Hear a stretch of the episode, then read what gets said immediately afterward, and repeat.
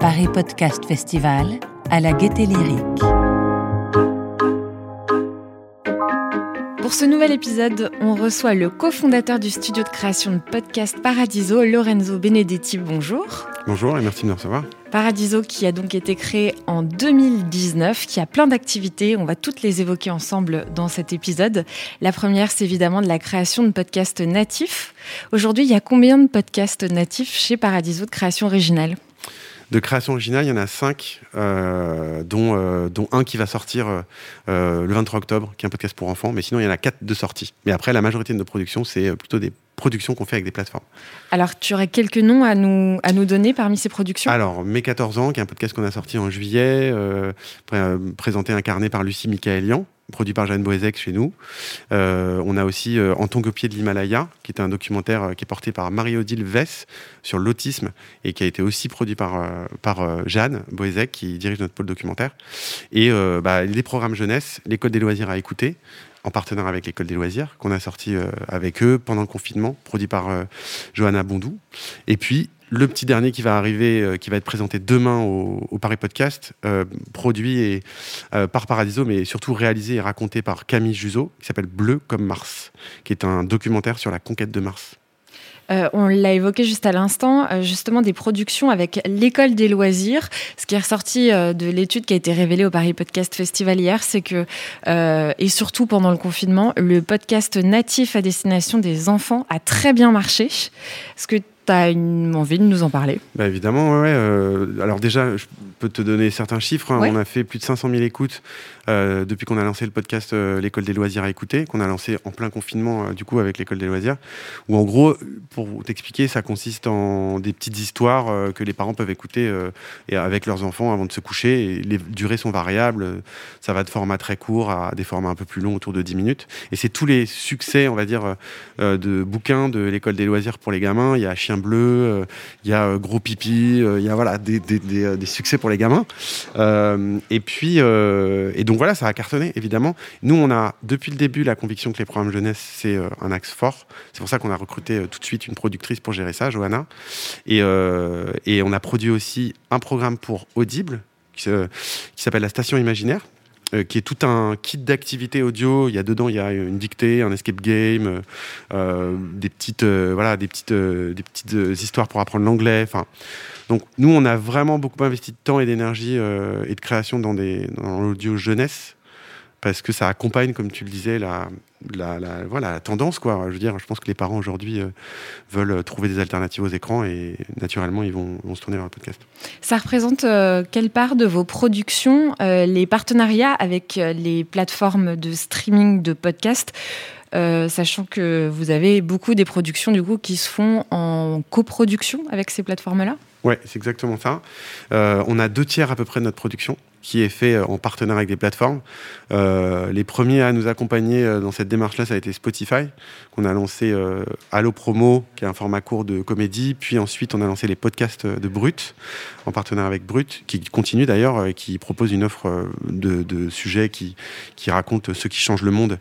Tous les jours, on a 4 programmes qui sortent, et c'est vraiment un vrai succès aussi. En quotidienne, on a une rédaction au bureau exprès pour ce projet, avec une rédac chef et tout ça qui débute vraiment tout un tas de formats et qui est hyper chouette.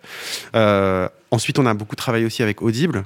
On a fait, on a fait la station imaginaire dont je parlais à l'instant. Et demain, on présente notre première fiction avec eux, en avant-première au Paris Podcast, qui s'appelle « À propos de mon film », écrit par Géraldine de Margerie et interprété dans le rôle principal par Agnès Urstel, avec des guests hyper chouettes comme Augustin Trapenard que tu vas découvrir si tu écoutes les épisodes.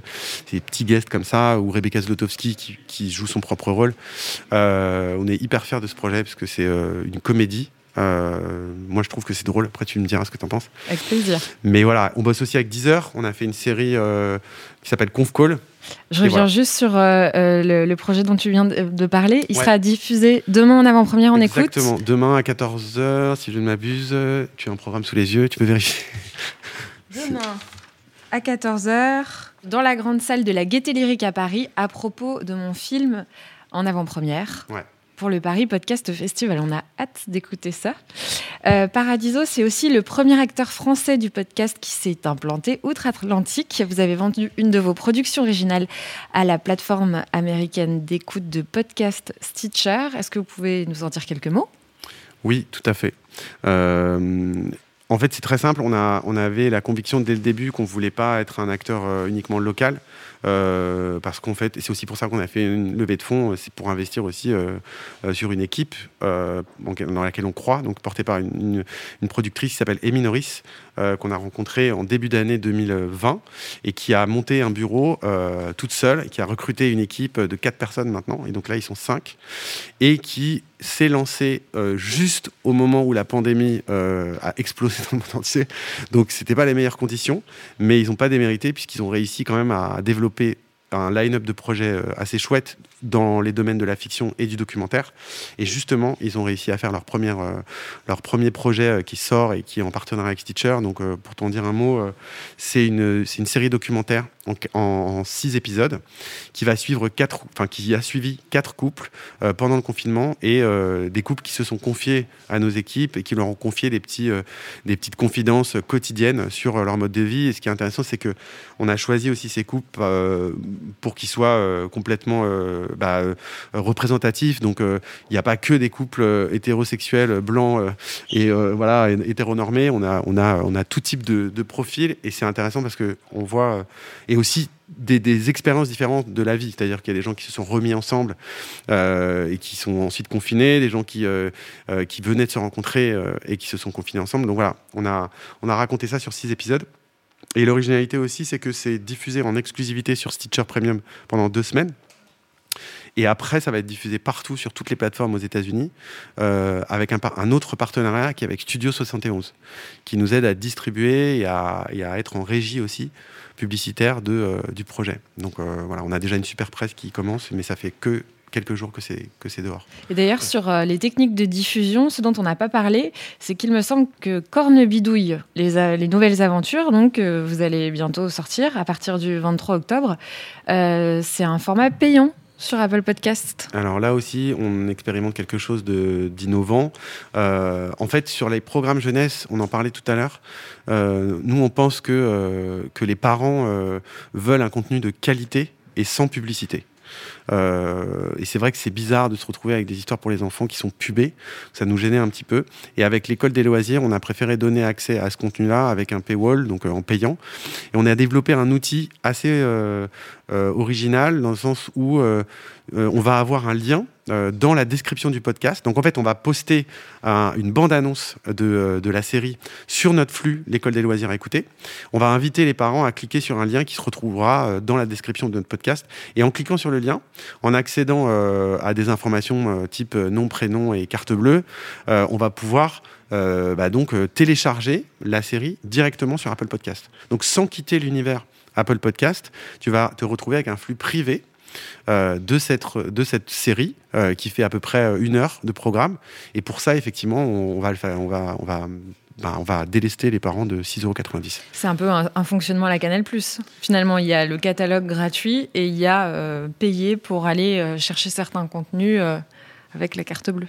Exactement, je pense qu'on est dans un environnement mobile avec le podcast, puisque je crois que l'étude Havas disait que 90% je crois des gens consomment du podcast sur le mobile, donc on est clairement dans un engin qui nous permet aujourd'hui de payer, d'avoir sa carte bleue et tout ça, et c'est ce qu'on a développé, et c'est pour ça qu'on pense que c'est un modèle sur de la jeunesse où les parents veulent pas de pub, où ça peut fonctionner. Réponse dans quelques semaines, on verra si ça part bien. Et un autre défi que s'est lancé aussi Paradiso, vous avez vendu à une autre plateforme une fiction qui sera adaptée en plusieurs langues.